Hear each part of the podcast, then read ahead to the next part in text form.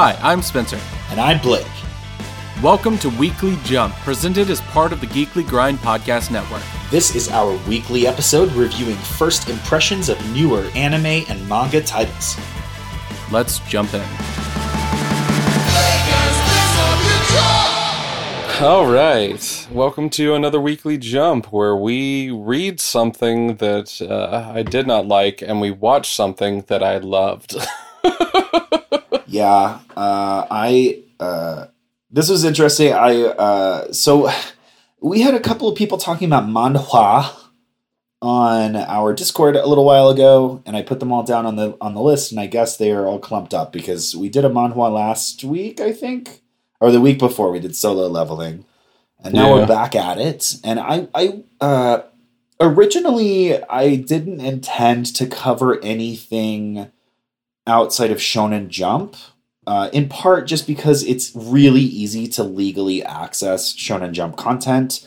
And thankfully, because of our association with the Geekly Grind, they provide us with a login. So, uh, you know, we're able to utilize some of the resources that they give to us by covering things that are on Shonen Shonen Jump, which is the Viz.com website.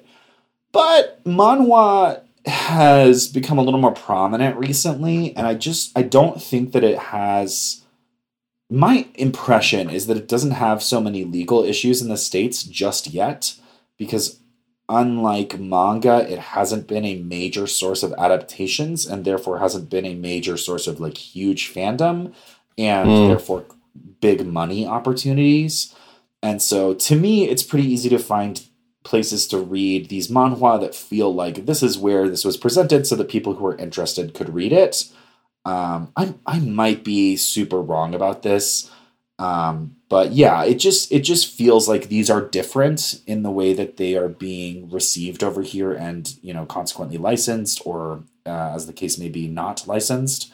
Um, and so we're reading like fan translations on websites, and I think that's okay uh, for now. That that opinion is subject to change. But yeah, we had a couple of, of recommendations. This one came from Psychotics in our Discord, and this manhwa is called Veritas. And uh, so it feels like at the in the first chapter it is one very clear thing and by chapter three i'm like this is going to be a different thing mm-hmm. uh, and basically there's this hot guy with good hair who meets this is the don't you know your hair. main character hot guy good hair yeah this is the best hair i've ever seen in a manga and he's he's just I don't know, he's just one of those, you know, like middle school tough guys. Um, and he meets a, a slightly older tough guy who out toughs him, and then he's like, I want to be tough like you. And the other older guy is like, Well, do all this uh, repetitive, like, you know, workout shit that I might just be punking you on and uh, then we'll see. Basically, like prove to me that you're serious by you know like running 10 miles a day for six months or something like something like that where it's like it's not like bad for you and it's not like absurd but it's also like it's a big ask for somebody to be like prove to me you're serious by doing very intense like kind of big ask labor. Um, and so the guy keeps at it, and there is the first chapter is this weird back and forth between like I don't know if this guy's going to teach him anything, and then eventually, largely off screen, he teaches him the functional basis for like a very powerful martial art that seems to have potential anime magical qualities to it. Uh, and then the mm-hmm. guy promptly goes and is uh, presumably killed off screen. Some part of his body is returned to the main character. So he's either dead or maimed. He is presumed dead. And the guys are like, We are bad people. We killed this dude, and we will fuck you up too. But you're not strong enough to fuck us up. And our whole shtick is that we like to collect martial arts like Digimon cards and so uh, we're going to take you to our secret magic martial arts school so that you can get stronger, so that we can steal your technique. And once you're strong enough, and then they take him to the school, and then by chapter three, they like watch another student fight, and the student uses like a technique that is not it's not a, like a human like it's not a real world martial art like it's definitely anime powers. And so i suspect that this will start getting more anim- anime powers with each chapter.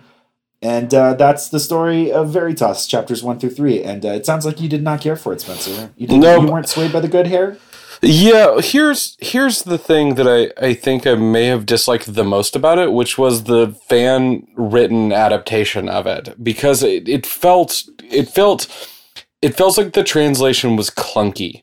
And I wonder mm-hmm. if it is the actual like it is the actual translator that is having difficulty keeping up with like the complexity of the way that they should be translating it or if they were just taking liberties yeah it just uh Uh, it it seemed a little off to me there is a thing that I don't say too often because I'm always a little worried that I'm going to offend somebody, uh, but that I see a lot. Uh, I took a writing class in college, specifically a playwriting class.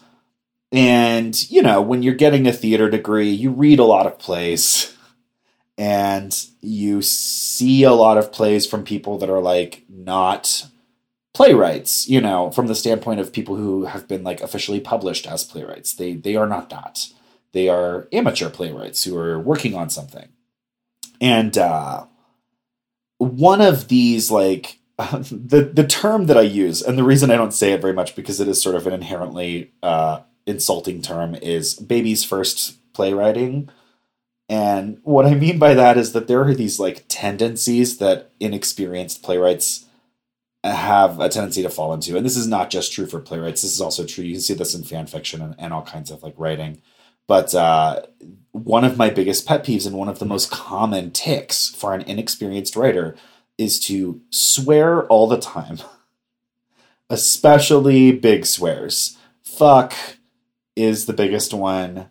Um, and uh, you'll also often see like people stretching to like string swears together or to sort of like uh, you know, Frankenstein's monster a couple of swears into a new weird swear. And it's just like, it's just that sort of like middle schooler writing fan fiction. My play is for adults to appreciate kind of mentality where you're like, mature stuff has swears in it. So I'm going to put the swears in. And then people are just saying fuck in every sentence mm-hmm but not in like a natural way. And so like I think uh, that was something that I took away from this that may or may not be what you're getting at, where I was just like, this dialogue is a little awkward and very, it has that sort of like baby's first playwright, you know, middle school edgy uh, fan fiction kind of thing to it. mm-hmm Um, that said, one thing about solo leveling that I thought was that it was a particularly good fan project level of quality where you were like, it looks good, it's well made overall, but it doesn't quite look professionally done. This looks professional.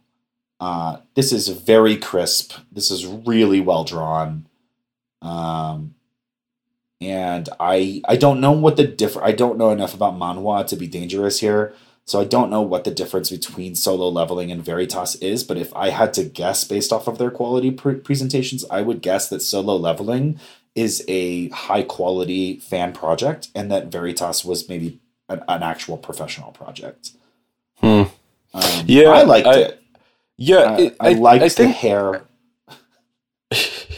i liked the hair what You else go, did you you like go. about it blake i like the hair I liked- please I really I know it's stupid, but I I like that hairstyle on real people, and I always think that it's interesting when you see people uh, like making real life hairstyles in manga, and you don't see that one very often, but you see ones that could be that, but that are sort of like stripped down versions of it, and this was like very detailed and really well done, and I was like, man, this looks great.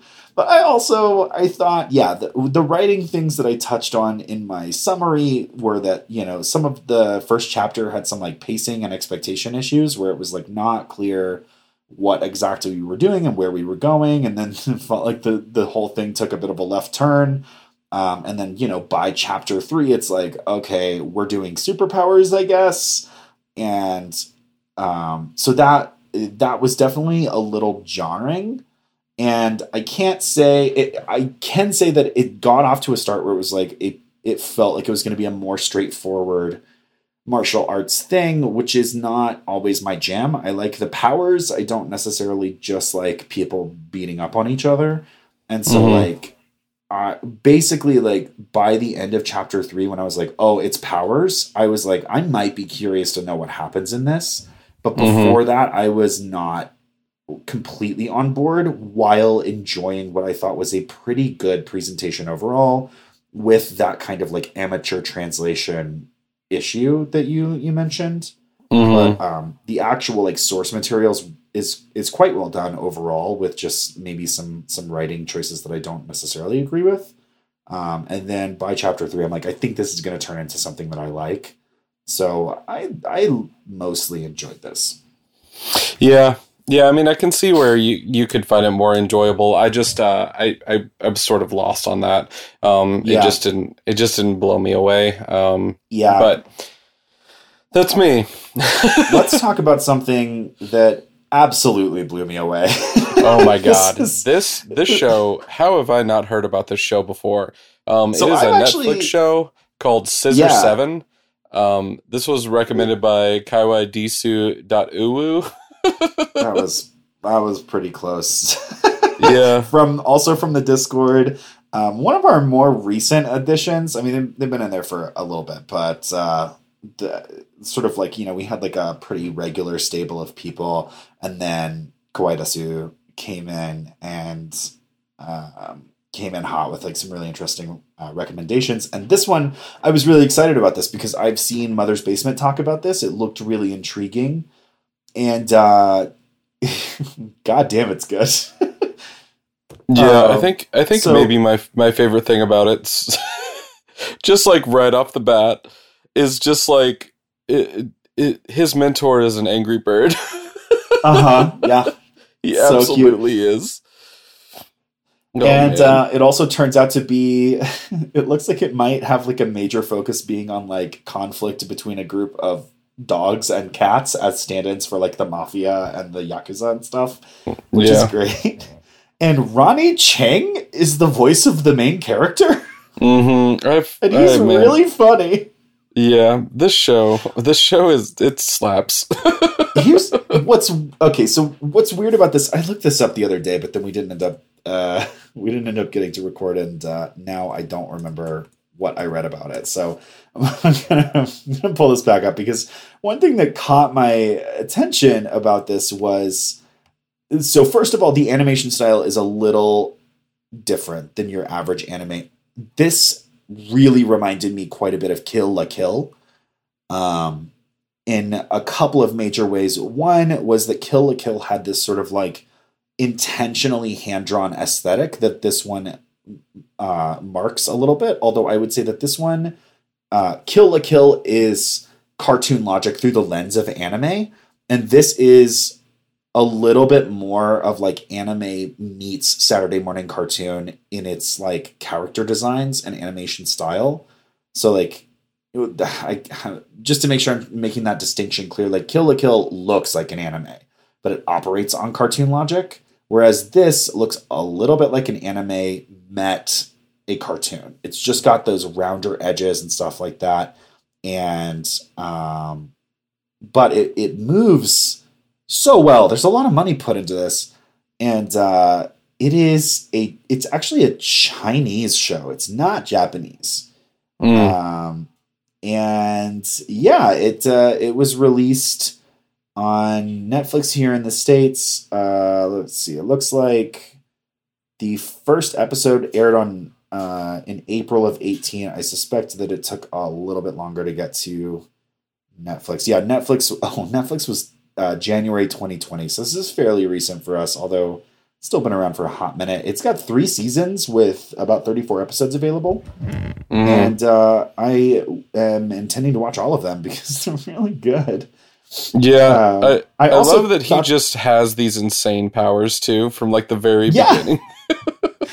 I also thought that this was not a regular anime because it doesn't run for a full anime length. It's a little bit shorter, so it's even more bite sized than your average anime episode. And because it's a little bit of a cartoon logic, it feels like it just breezes past you. And it is just delightful. I was cackling out loud. This was super funny. Um, and yeah, it's just, it's charming. It has fun character designs, it has fun concepts it's mm. got that cartoon logic while also like having cool action sequences that feel tense, but you're also not like worried. like I was never afraid for the characters, the, like the main character's life, but it was also like, oh man, this is really intense fighting, and um, it's just great. It's so good. yeah. So we can't recommend this one enough. Um, yeah, and this, uh, is, this is probably gonna be my top for the year. Yeah, and uh, stick with us after these uh, credits, and we'll give you another important life lesson. Blake and Spencer Get Jumped is made by Forever Summer Productions and presented as part of the Geekly Grind podcast network. Sound editing is done by Rashad English. He's our level 13 sound wizard. 13? Did he jump even more levels? He gained a lot of experience by defeating the Dark Lord of Smooth Jazz. Do you mean Chuck Mangione from King of the Hill? Rashad is the king of the hill now. Damn it, Bobby. Anyway, our podcast is ad free, and if you want to keep it that way, please consider supporting us on Patreon. Follow us on Twitter at B and S Get Jumped. Like us on Facebook at facebook.com slash Blake and Spencer Get Jumped. Or talk to us on Reddit at reddit.com slash r slash get jumped. Also, we have a Discord server. You can find the links to that on all of our social media platforms. If you like the show, please like, subscribe, and leave a review. Reviews help other listeners find our show. New review episodes come out every Monday, and new rewatch episodes appear every Friday. And hey, thanks for listening.